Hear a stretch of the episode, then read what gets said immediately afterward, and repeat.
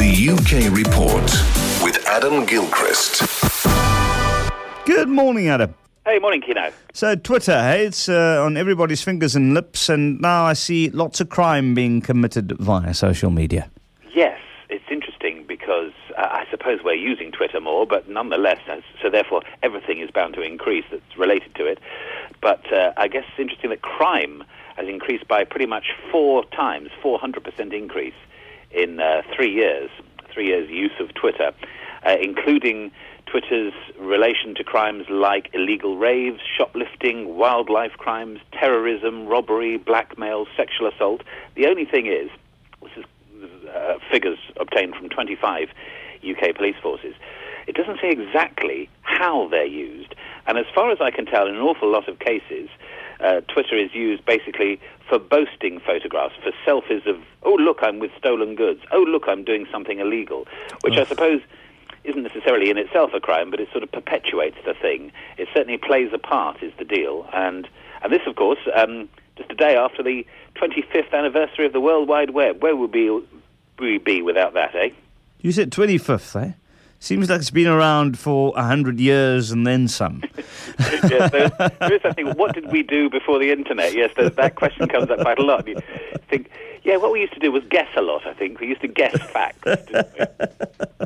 Uh, Adam, now 3D surgery sounds interesting. It's an amazing series of operations using a 3D printer. Yeah, this is uh, quite difficult to get your head around this, really. Um, basically, a survivor of a serious motorbike accident has had uh, a load of pioneering surgery at a hospital in South Wales, reconstructing his face using 3D printing.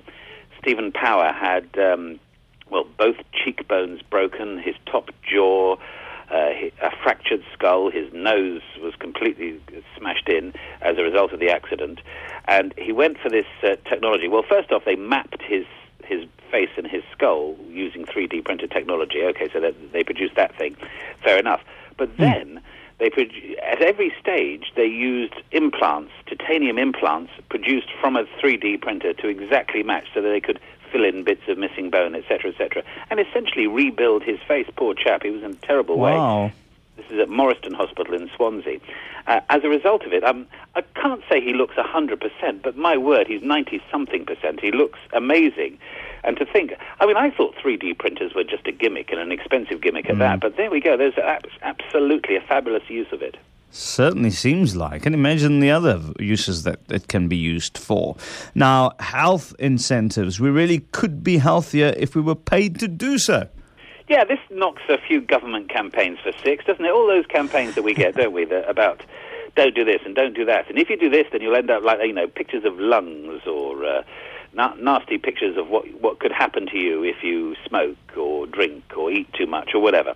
Lo and behold, a Newcastle University study of 30,000 people found that, uh, forget that negative stuff, we are 50% more likely to change our behavior for the good for just three quid so uh, what's that?